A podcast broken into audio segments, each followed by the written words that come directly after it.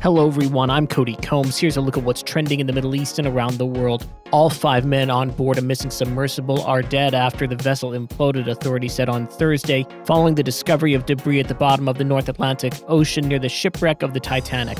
The announcement brings an end to a frantic four day international search and rescue mission for the Titan submersible that disappeared on Sunday as it descended to view the Titanic. The U.S. Coast Guard said Titan probably suffered a catastrophic implosion in the North Atlantic waters and there were no survivors survivors. Carlos Ghosn is also trending. The former Nissan chief has insisted that, quote, the story is far from finished as he launched his fight back with a $1 billion lawsuit against automobile giant Nissan, the company he used to chair. He said the alleged crimes that Nissan and 12 people named in the lawsuit lodged in Lebanon had committed could not go unpunished. The lawsuit, which seeks 588 million in lost salary and another 500 million in moral damage, accuses them, among other things, of defamation, violating the sanctity of his residence, and fabricating charges that led to his detention in Japan. Hajj preparations are also in the mix. Military forces were on show in Makkah as pilgrims from around the world arrive in the Kingdom of Saudi Arabia. The government saying it's doing everything possible to ensure the safety of pilgrims. This year's Hajj season starts on Monday with more than 2 million pilgrims expected to attend. A total of 813,658 pilgrims have already arrived to visit the Prophet's Mosque in Medina.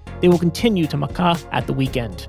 COP28 is also trending. Dr. Sultan Al Jaber, UAE Minister of Industry and Advanced Technology and COP28 President designate, spoke on the importance of finance in the fight against climate change on Thursday during the summit for a new global financial pact in Paris. He also met Brazilian President Lula da Silva to discuss the South American country's nomination to host COP30. A statement posted to Twitter said that the two leaders had agreed during the meeting to join forces to deliver a comprehensive response to deforestation, biodiversity loss, and climate change. That's it for today's trending Middle East update. For our full range of podcasts, head on over to our comprehensive podcast section at thenationalnews.com.